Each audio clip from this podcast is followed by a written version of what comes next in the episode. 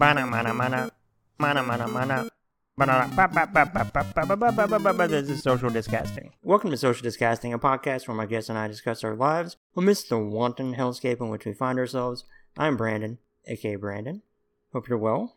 My guest is many things. To pretentiously quote Walt Whitman, he contains multitudes. He is a DJ, a producer, a recording artist, a musical polymath, as Forbes referred to him once, and he was the musical supervisor for shows like Broad City, Detroiters, Difficult People, Man Seeking Women, Woman, excuse me, Women? No, singular, Woman, amongst others. He also co-created, wrote, produced, and hosted the fantasticfood.com series In the Mix with Matt FX, and during the pandemic, he co-founded and curates the burgeoning small batch test kitchen, Dub Plate NYC. Please welcome, you guessed it, Matt FX. Welcome. Damn, man. What an intro. Thank you. Yeah. Wow. Thank you. No, of course, man. I guess we just stop it now. I feel like I can't top that now that that reaction is like best case scenario for me. I'm like beaming. I'm like a plant that just got light for the first time. Nah, man. That's that's amazing. it's it's thank you. Nah, it's cool. Of man. course. Thank you for taking the time. I really appreciate it. Absolutely. Absolutely. It's a beautiful Monday. It's Monday, it's Tuesday. It's a beautiful Tuesday. I mean, what are days anymore at this What are point? days anymore. That is something I I think about more and more. Is yes, it's just of like remembering the blur of the last you know 14 months and maybe why it's been such a blur. And I just think the benchmarks of life weren't really there as much because I've been cooped up predominantly in my house, you know, fearful of venturing out and getting sick or getting other people sick. And it's just like, yeah, I want to go back out to whatever whatever life is now. I still don't even know yet. Totally. Totally. I mean, it's crazy, man. I can tell you in New York, like things are changing. Things have things have already changed. Like we are we are very much in this very unique interstitial period uh between like, you know, pandemic prime and like the, it's I, I don't mean the afterlife like heaven. I mean the afterlife Yeah. like the opposite of the before life you know like the after the pandemic life.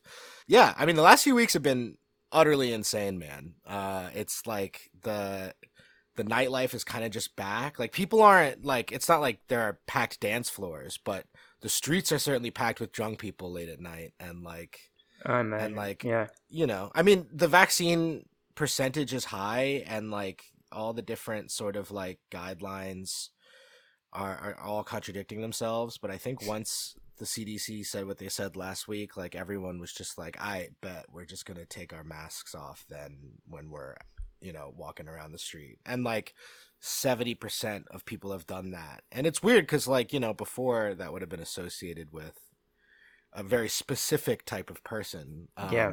but now i think you see all different you know it's not all like crazy anti-vaxxers it's people who are like well i got vaccinated i had it last year like i don't think the risk is very high you know and i want to live my life Yeah, absolutely. Do you think? I guess maybe it's like TBD on some level because everybody's kind of reacclimating and figuring out again, defining what is this now? What is this life now? But I don't know. Are you excited about what's to come or what it feels well like? Well, so you know it's funny because like yeah you know as you mentioned like i do a bunch of different stuff. I've worked in a, f- a bunch of different mediums but like in many ways the most consistent thing in my life over the last decade has been djing because when i haven't had one of these sort of like um tentpole projects like broad city that is sort of like my calling card Yeah, um, I can keep the lights on playing gigs and doing like a very sort of like I don't know. I always say that like DJing in many ways is like a service industry job. Like sure, like once you're playing your own music in the techno clubs, like that is very much like artistry as well. And which isn't to say there isn't artistry in the service industry side of it, but like when you're playing like a Manhattan, you know, night spot or whatever, like the people are there to have fun and dance. And so like if you're Sure. not playing what they want to hear, like what are you doing you're just stroking your ego you know and so like as much as it can be rough doing like one of these four or five hour gigs for for lack of better terms like you know basic becky's and chads or whatever like as much as that can be like a rough thing like it's also like fantastic practice and like when you're pulling it off it's like it feels great it's like wow it's like you're just holding this Dua Lipa carrot in front of this full, you know, band Yeah. of horses, and they're just trolloping away. It's it's crazy. Um, but no, I mean, like I, I, think uh I think like New York is gonna be totally insane uh this summer. And like everyone keeps talking about this like you know, crazy sort of like I don't know. It it kind of sounds like almost like they're everyone people are gearing up for like the summer of love or something. You know, it's just this Yeah. sort of like you know. But I just keep thinking about bathroom lines and Uber surge prices and and uh, and and that, that that's the part that really scares me. I think uh, we don't really have the infrastructure to accommodate that level of revelry. You know. Yeah, it does feel like that everywhere. And I can imagine somewhere too where something where with such a palpable energy as in New York would go from okay, hesitant, we need to do the right thing, we'll just wait till it's over, and then now swinging back in a diametrically opposed way to go like full on like fucking we're back. And like we're not even fully back yet, and I already have friends being like, "I need to take a break. I need to get out of town." I mean, I'm being, you know, I I I, I just did that. I like I've had the opportunity to DJ once every week for the last four weeks, like as like money gigs for the first time in like 14 months or whatever. And like, sure, they're all like seated, but like people are having a great time. And and like between all the other stuff that I've been trying to do during the pandemic because I had nothing to do, and then like finally getting back on this, like it's it. I'm I'm definitely like coming off of like a five or six day run of madness, and it's wild to be able to say that, and I'm very grateful, you know, to be able to get back into something like this because like I did that, and then you mentioned so we did dub plate on Sunday, like it was a it was a full weekend for me. No joke.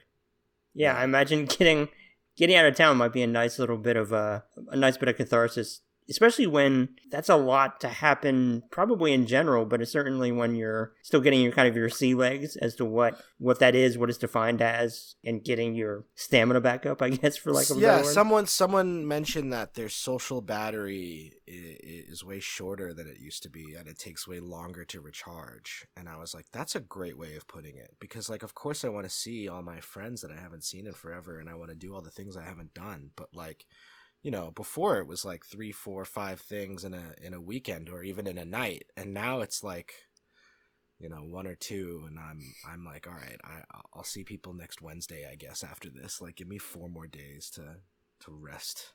Yeah, I mean, it makes sense though too because being without at least a certain amount of of mutual energy for so long, you know, it's unnatural not to have that just as a human to be around people to socialize that tribalistic element. But then to be without that, I guess long enough, there's maybe a threshold, and then you have to readjust to, oh, this is too much right now. Okay, dip your toes in, and then kind of gradually get back to it. But yeah, it's I guess you got to jump into the deep end to keep with that weird metaphor of water, but to, to jump back into then to realize like oh okay i need to contextualize i need to pull back a little bit and then we'll go incrementally from there i guess totally how was the first time back djing i imagine it was probably overwhelming in a predominantly great way.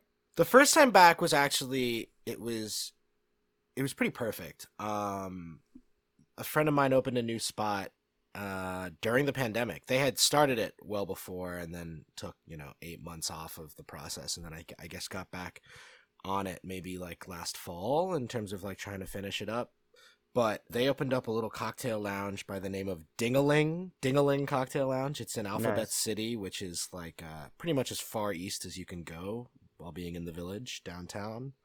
And um, you know, the first time back was was three or four weeks ago now, and it was a Thursday night gig. And he warned me. He was like, "Look, man, we're at fifty percent capacity right now. Like, there's no standing. Like, it's just gonna be seated."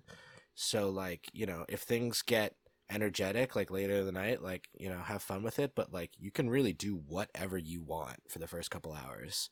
Like just do you, which is not what you always hear, you know, from like a bar, Yeah. from like a club or something. And uh and I got there and and it, and it had this really beautiful kind of listening bar vibe. I felt, you know, I feel was like, wow, this place could be in like Tokyo or something. And and it was a bunch of couples or you know groups of three, just people on little dates, and and it was it was so nice to just be able to like stand at a booth and play some songs and like you know it was so low pressure. It was so nice. And uh i remember i went from like the Andrews Sisters into jai paul and it was like i get to do this. This is great. And later in the night, people got drunk, and I got to play some music. And you know, around eleven thirty, I would say maybe like the last half hour. I totally shouldn't be saying this in a public podcast, but you know, people got up and danced a little bit, and and I guess the manager just thought whatever. You know, the place closing half an hour. Like, if anyone's still here, they're clearly like you know,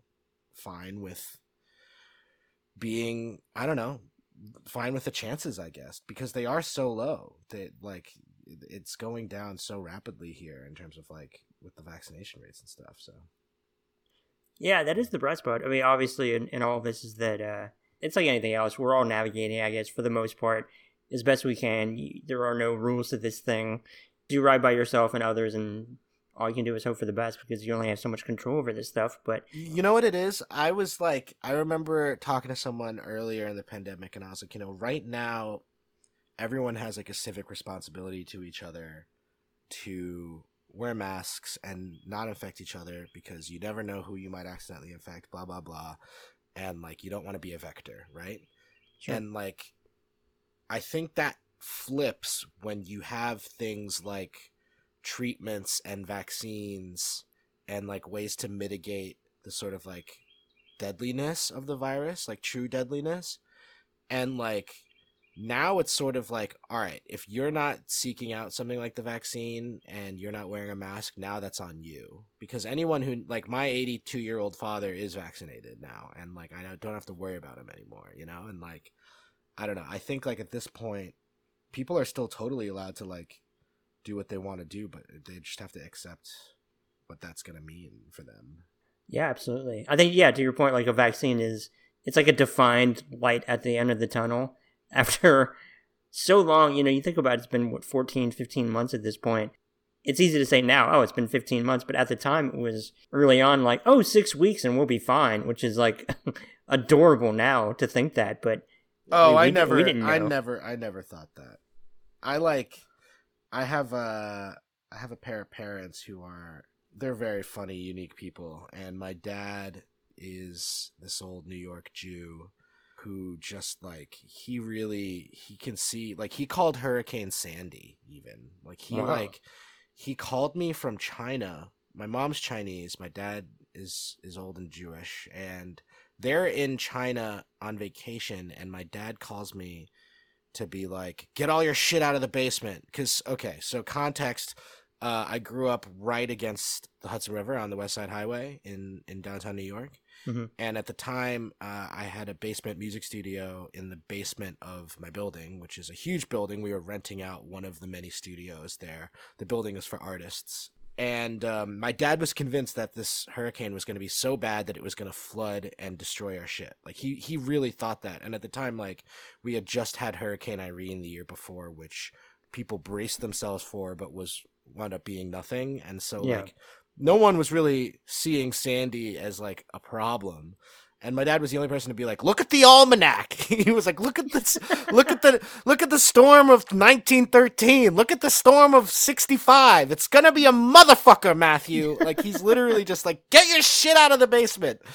And we actually waited until literally the day before when like the news finally was like, "Hey guys, this is like a big deal." And by that point, my building had shut down the elevators so we had to get like six friends over and we did like a like an assembly line passing keyboards up the stairs vibe. Wow. It did indeed destroy everything we left in there. We probably lost like seven or eight thousand dollars worth of stuff key you know two drum sets computer a really nice fixed gear bike.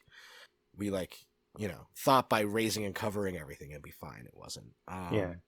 but he saw the pandemic and like was speaking to my mother who was like keyed into like Chinese news and even more than Chinese news, like what her friends were seeing in China through like social media in terms of like whispers, right? Because I feel like mm-hmm. the, I feel like with the censorship of China, the whisper like network is just huge, right? Because it's like it's not like no one knows anything. People know yeah. stuff. You know, Chinese people know stuff too and they know all the fucked up stuff too. And like it's not because they're able to just like read BBC, right? And so they I don't know cuz they like my mom kept telling me stories that she was seeing about like people just dropping dead on the street and like no one knowing why. Cuz this was early enough this was like last December, December 2019, like way, way, way before. She was like telling us like if we travel, we need to like wear gloves and a mask. Like we went to Utah in February before the virus, February, and she bought us gloves and like and like sanitizer and a spray, like a tiny little spray bottle to like spray the seat and like wipe it down on the plane. And I was Wow. like, I was like, I was like, Mom, I'm not gonna do this. And she was like, You have to, you have to. And like, they called it. They totally called it. So when like uh, Tom Hanks got it, you were like, well, yeah, because that was the line of demarcation for a lot of people of Tom Hanks and the NBA shutting down or postponing. No. I had a conversation with someone well before any of that where I was like, two to five million people are gonna die. God. I was just like, this is what's gonna happen, dude. It's gonna be terrible.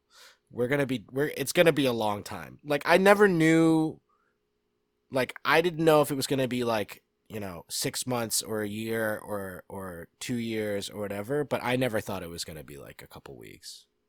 Fair. Yeah, I guess I was speaking to my own then, you know, adorableness of that. Because I, at that point, I was just like, um, okay, six weeks, okay. Uh, you know, obviously, if I knew then what I know now, it's a dramatically different thing, and we're still coming out of it. And it's one of those things where I guess if we don't reach herd immunity, it's just always a thing. I On mean, you know, if it's the flu or measles or whatever, but you're probably not gonna die from it unless you were already super sick, like whatever.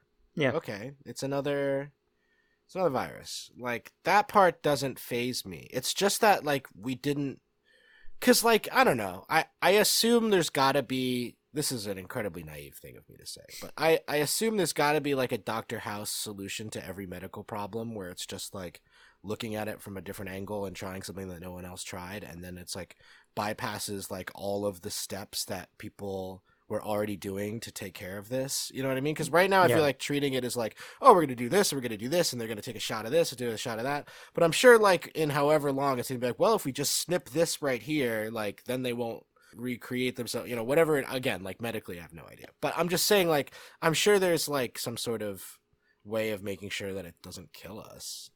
Well, it wouldn't surprise me. Even the vaccine and the the quick nature in which we got it is a miracle. I mean, this is a thing that's normally like two to three years to go, but the, I guess the unfortunate byproduct of, of so many people having it is that they had all these test cases, they could ramp it up exponentially faster than they ordinarily would have, which is a sad, awful bright spot, but I guess a bright spot nonetheless. That and also what the entire world scientists all working together on. Is it Microsoft Rooms? Is that what the commercial told me? Somewhere they're all Yeah, all yeah. the world scientists are working together. Thank God for the internet in that regard. I mean, it's a wanton hellscape for many other reasons, but that geographic democratization goes a long way too. Totally. I want to ask you something about actually your show, which is great. Oh, thanks, man. It's really great in the mix with Matt FX. I feel like there's a lot of reasons I think for the appeal, but part of the appeal too is that it, it's a very show that feels very authentic to you. You're not playing a part. I mean, there are even like little moments where you have to do another take for your intro, which is a great like. When, I love that. That's a great thing because it just doesn't feel. um It's as much beholden to form as you want it to be, which is fun. Totally. But I, I guess when you're making something like that too, and you wear a lot of hats on it, having produced it, wrote it, obviously the host of it, and uh, musical supervisor, but it feels like part of it is that you know it's very like also relaxed and an easy flow, and it's very consumable in a great way. But when you're making something like that, are you writing a line between like obviously you you have planned out this is what we're going to do on this day and we'll go here and here and here, but you also want to leave space for life and spontaneity, or is it kind of a narrative arc is like stringently defined there, or you, No, there was that? like so I was that talking about this show is really interesting because first of all, you're like one of three people to ever ask me about it uh, in my life. Um, I'll take it. But it it's a one and doneer. We're not making a second season or anything. I had uh, a very interesting experience working with the network on it. Um, but I can tell you that in terms of pre-production, I mean, actually, the the making of the show was was absolutely incredible. It's just kind of what happened afterwards that was a bummer. Um, But I, I I was able to convince the production company I was working with to hire a friend of mine who I'd gone to high school with, and he only came on board on the condition that he could bring his whole team. And then when we finally met the person who was going to be quote unquote like the network on set with us every day, it was a girl that I knew because she had dated a friend of mine who was a DJ. So like being on set with people who are all your peers and making a show with people who who you know are all sort of like coming up at the same time like that energy was really incredible and like we had such an amazing time working on it and i i can tell you that in terms of charting out these episodes like I was sitting in, in my friend Gabe and Tony's office, these two guys who basically directed and, and show ran the show with me. And uh, and we had this big whiteboard and they were like, All right, think about like all the guests, all the people that you would love to like have on this show. Think about all the cuisines you want to cover. Think about all the places you want to go. Thinking about all and think about all the themes, you know? Cuz like mm-hmm. I'm a big fan of television. You know, I know there's like neat ways to like touch on different things, and I understand that like coming from things like Broad City, like sitcom structure has sort of like this ebb and flow to it. And obviously, like a food travel show isn't the same thing, but like, I mean, a perfect example is like, okay, so I was setting my my mother up for failure um, on the episode yeah. that she featured in because I took her to a Chinese restaurant that had bacon, egg, and cheese dumplings, knowing that she hates cheese and for the most part doesn't really respect fusion cuisine um, or sees through the gimmick of it, you know? Yeah. And like, I was setting my, I, I was setting her up to hate it and knowing that that was going to be like a fun camera moment. But like, I also knew that if we were going to end the episode with us doing dumplings, at at the house I grew up in that it was probably going to be sweet, you know. And I'm pretty sure with that episode on the whiteboard, it was like bacon, egg, and cheese dumplings, mom's dumplings, and that's like all we wrote. Yeah, you know what I mean. And like everything else was sort of just like, all right, we're gonna get to the restaurant and see what's going on, and like I'm gonna talk to these people. Like we didn't write a single line of dialogue or anything. And and you know, yeah, the, with the Hangover episode, it was like we going to go somewhere extremely healthy and then we're going to go eat something extremely gluttonous and i picked the perfect sort of la impresario who had insight on these spots and we actually got super super drunk the night before so i went very method with it and was visually hungover on screen that episode too with your mom ended in a great way with what Clair de Lune was playing in the background as you all communally ate dumplings, like all the crew, in a very real moment. And I thought that was like a perfect kind of, for lack of a better word, button on that episode. It was great. That was totally, actually, yeah. So that was totally something that like was not planned at all. My mother just like made 80 dumplings for for whatever reason and like you know she was like 100% getting ready to feed everyone and i think i think it was like i think it was one of the two guys who doesn't actually hold a camera during the show. Like he doesn't do that for the show. He was like one of the create like co-creators with me who grabbed one of the cameraman's cameras and was like, "You eat. I'm gonna just film this." And like perfect. got up on a high perch and like filmed all the crew eating that. You know. But I feel like that's exactly the type of thing people respond to. I really think people just intrinsically respond to authenticity, and so those real moments are what really punctuate a show i guess that is like filled with real moments even you know with certain like basic ideas mapped out. But otherwise it's just a series of this is what i'm interested in and hey this would be cool. Let's do this. Totally.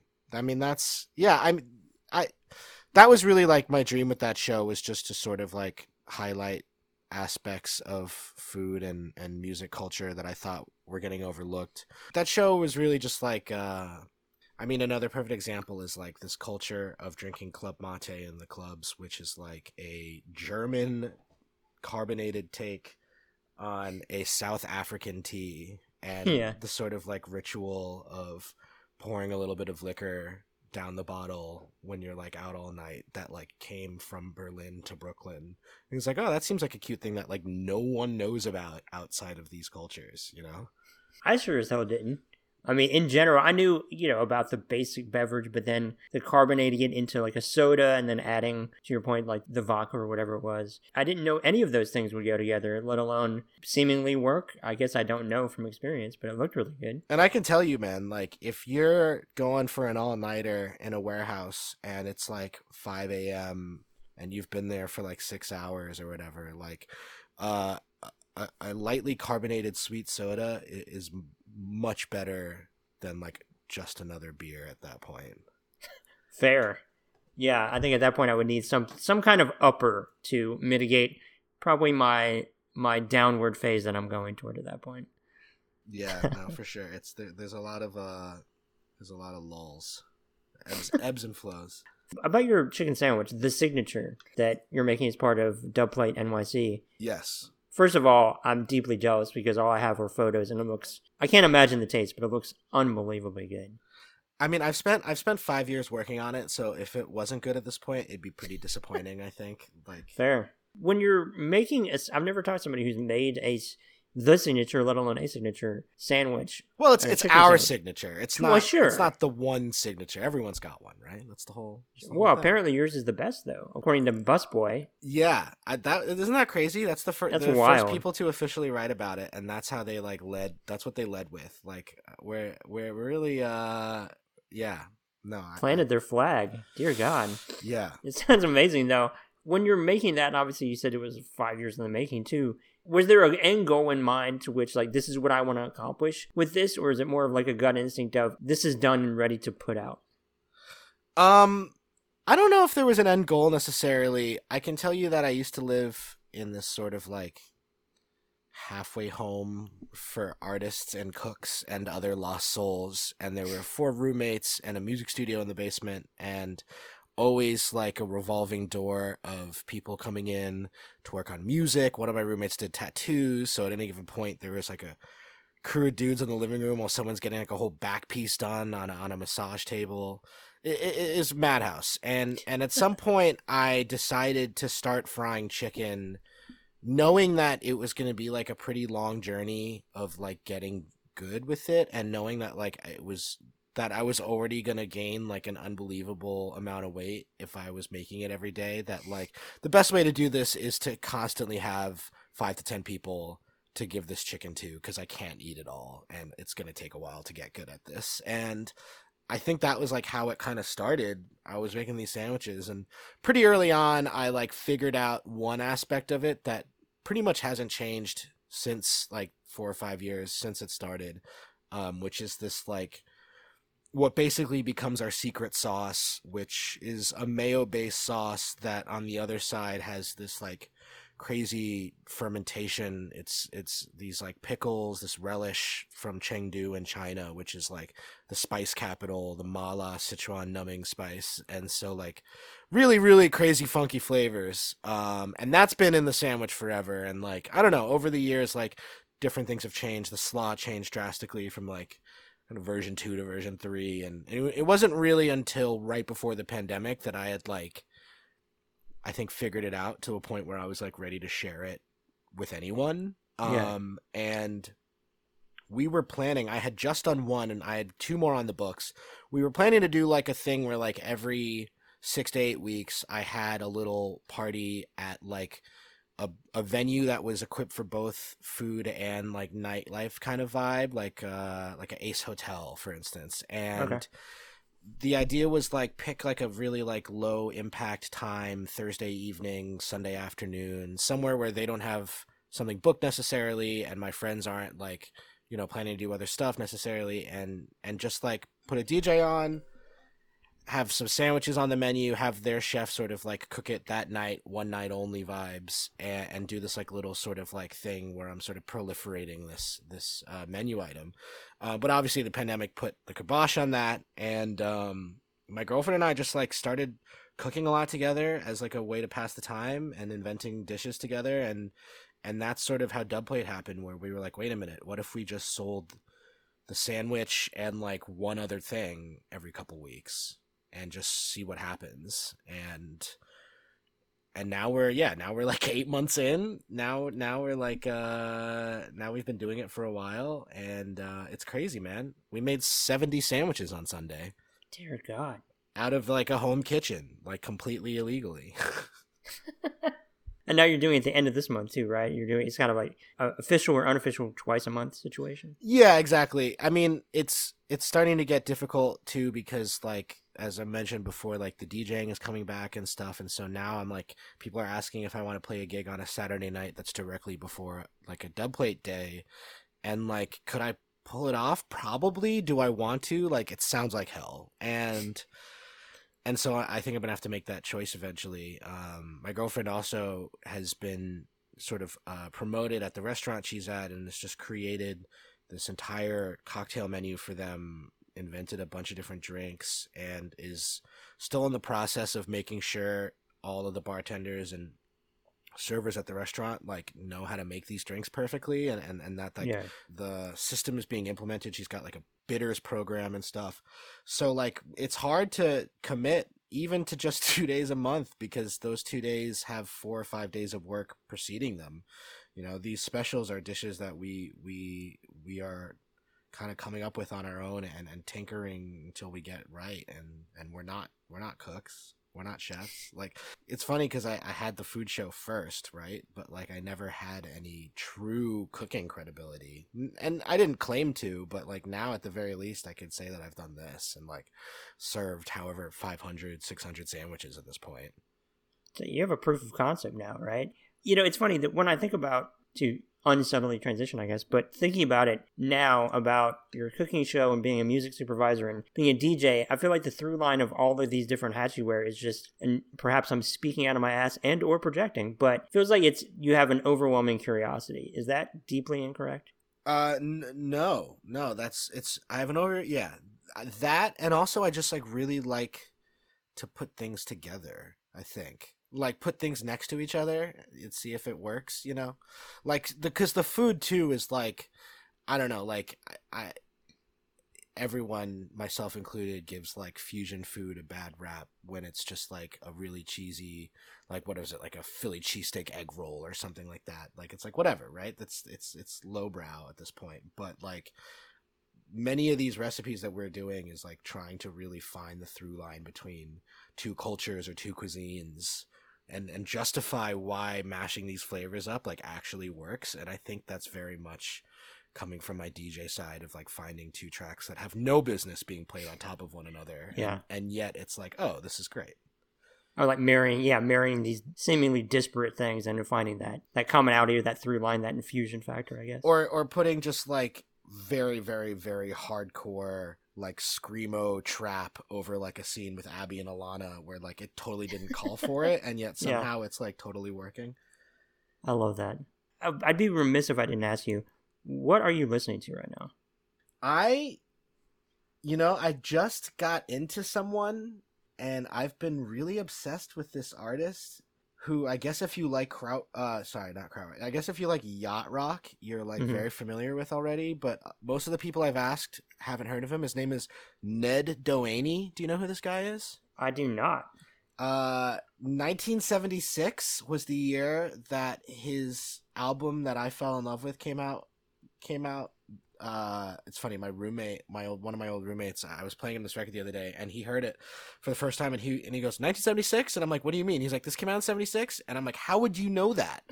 And and I googled it and it did and he was like yeah it sounds like 76 and I'm like that's insane that people can just hear that. But um he's got unbelievable hooks. Unbelievable. There's two songs. One's called get it up for love and the other one is called labor of love and like man these songs are earworms they are just like both of them have just been stuck in my head for like three weeks straight I'm very excited to unpack. Looks like Hard Candy, 1976, by Ned Doheny. it just That's very exciting. dude like i mean that this is exactly the type of music where i was like early on in the night at a cocktail lounge before like the party really gets started and people are just on their dates like if i could play something like this and see like the bartender tapping their toes a little bit and like i don't know it's just like setting a vibe like that's it doesn't always have to be a packed dance floor for me for someone to get gratification doing djing i think you know and uh the songs like this are a great example of that Well, this is perfect for me too because I've been living unofficially in the 70s, watching a lot of 70s movies in the last oh, four or five months. So, yeah, good. Now I got a 70s soundtrack to check out. Perfect. totally This is the last thing I'll ask you. I don't want to take up too much more of your time, but we have a commonality in that we are both at least self identified Anglophiles. I'm a big fan of many British shows, but what are some of your favorites? Oh man, no one's ever asked me this. I feel like I, feel like I'm on Hot Ones. You've got such amazing questions. Like you, you literally like are asking things that I, I, I- I dream of being asked. Um, Oh, please. Okay, this is perfect then. Uh, yeah, no. There's two British shows that I'm obsessed with, and it's funny because they are like extreme polar opposites. Um, Okay. I'll lead with the one that's a little bit more mainstream. Uh, it's called Taskmaster. I was introduced to it on New Year's Day. Uh, very, very, very hungover from someone who I went to school with, growing up with. We, a group of ten or eleven of us, went upstate, actually to where I am now, to a, to my friend's house. We all got tested, and you know we had a little ten person New Year's party. And the following day, we're figuring out something to watch, and Sophia goes, "Oh, have you seen Taskmaster? And it is so funny. And I've heard it's so good. I've heard it's so good. I need to watch it. so okay, so you're you're aware of it. I would recommend Yes. starting with season four Okay. because season four has Noel Fielding from the Mighty Boosh and now Great British Bake Off, Mel Giedroyc who used to be on Great British Bake Off, and Lolly Adefope who's on Shrill, which is on Hulu, Aidy Bryant show. yeah. And so like out of any season, that show has the most like American friendly personalities because I can tell you, man, as as a self professed Anglophile, all these other seasons, I had no idea who these comedians are, and now I'm like really into them. But like, it's definitely like a show. It strikes some of the same sort of notes for me, at least, that a show like At Midnight used to do, where it's like you're getting to know these comedians and getting to see their personalities through like you know trials and tribulations. But it takes it so much farther because Taskmaster is just so goddamn zany, and the stuff that they have to do is just absolutely ridiculous. Um, definitely watch it. Definitely watch it. And then the other show is the crown jewel uh, of all. I mean, this show is like I've seen, I've seen like fifteen seasons of it now, and some of these seasons have like thirty episodes. Am I am I am I saying that right? I'm pretty sure. Yeah, there's like 16 seasons. Um, it's called Only Connect. Have you ever heard of Only Connect? oh my god, I've not. Okay, now I'm very excited. So Only Connect used to be on uh, BBC Four, and then it moved to BBC Two like two or three years ago, right? And it's been on the air since I, I I've now Googled it just to make sure I got my facts right. It's been on the air since 2008, so it's been on the air for what 13 years now. And since getting obsessed with this show, I've probably met 30, 40 British people in my life, and I've asked every single one of them if they've ever watched Only Connect because I'm curious. And I swear to God, out of like 30 or 40 people, maybe six have seen Only Connect before or have heard of it. Okay. Like this is as niche as it gets, Brandon. This is I'm so excited. This show is the hardest quiz show in the world. Oh, Like- is Like Jeopardy Perfect. is just has nothing on this show. Millionaire, nothing. Like, n- not never has a show been this annoying on purpose. It is so deliberately. it's just- spiteful. Yeah. It's it's and the woman who hosts it is just a, a goddess and a firebrand. She's married to comedian David Mitchell, and in her own right, she's a, a poker legend, like an international poker star I've read about her. Yeah. and just like the cheekiest her retorts her responses like oh my god and she takes as long as she wants on tangents it's so funny. If she like has something to say between questions that's like a personal anecdote she'll go on for like three minutes in the middle of this like very structured game show that by the way is so fucking dry. And like the people who go on it like i don't know if you ever watched early great british bake off before it changed networks but like early bake off was full of like home bakers who had no business being on television. And like that to me was like part of the reason why it was so fun. It was these like British truck drivers and just like random ass people. Well, like only connect is for like the nerds and people on the spectrum. And like some of these teams, it's it's hilarious. And it's it's dude, this show is like I, I probably watched over a hundred episodes before I start getting before I start getting questions like right every episode I watch. Like now I watch an episode and I could probably get like two, maybe three questions right out of like 30. But there was definitely like a learning curve. like my girlfriend's really into it now. She's probably seen like 40 or 50 episodes, but she's still only gotten like two right out of those like 40 or 50 episodes. It's insane. It's it's it's totally insane. It's all lateral thinking. It's crazy. I'm beaming right now. Just the idea of that. Anything quiz related, I'm all about, just out of curiosity. But especially one that just sounds like, on every conceivable level, is is just not fucking around. I love, especially in a dry British way. This is like built for me. Um, again, I can give you the perfect season to get started with, just so Okay. like I would highly recommend starting with season 14, episode 1 because there's a question in round 2 that has to do with years Like I, I'm gonna need you to get back to me about this. By the oh, way, Oh, I I'm- will. I'm, not kidding. There's a question in in round two about like certain like it's like 2015 1985 1955 and you're supposed to like figure out what the fourth one is supposed to be and why it's that and like mm-hmm. the answer to this question is so fucking mind-blowing that like i just fell in love with the show for life just just head over heels and yeah i mean dude it's it's it's totally crazy. Like i remember there was one episode where it went from the answer had something to do with pokemon cards and then the next question's answer had something to do with fascist italian dictators.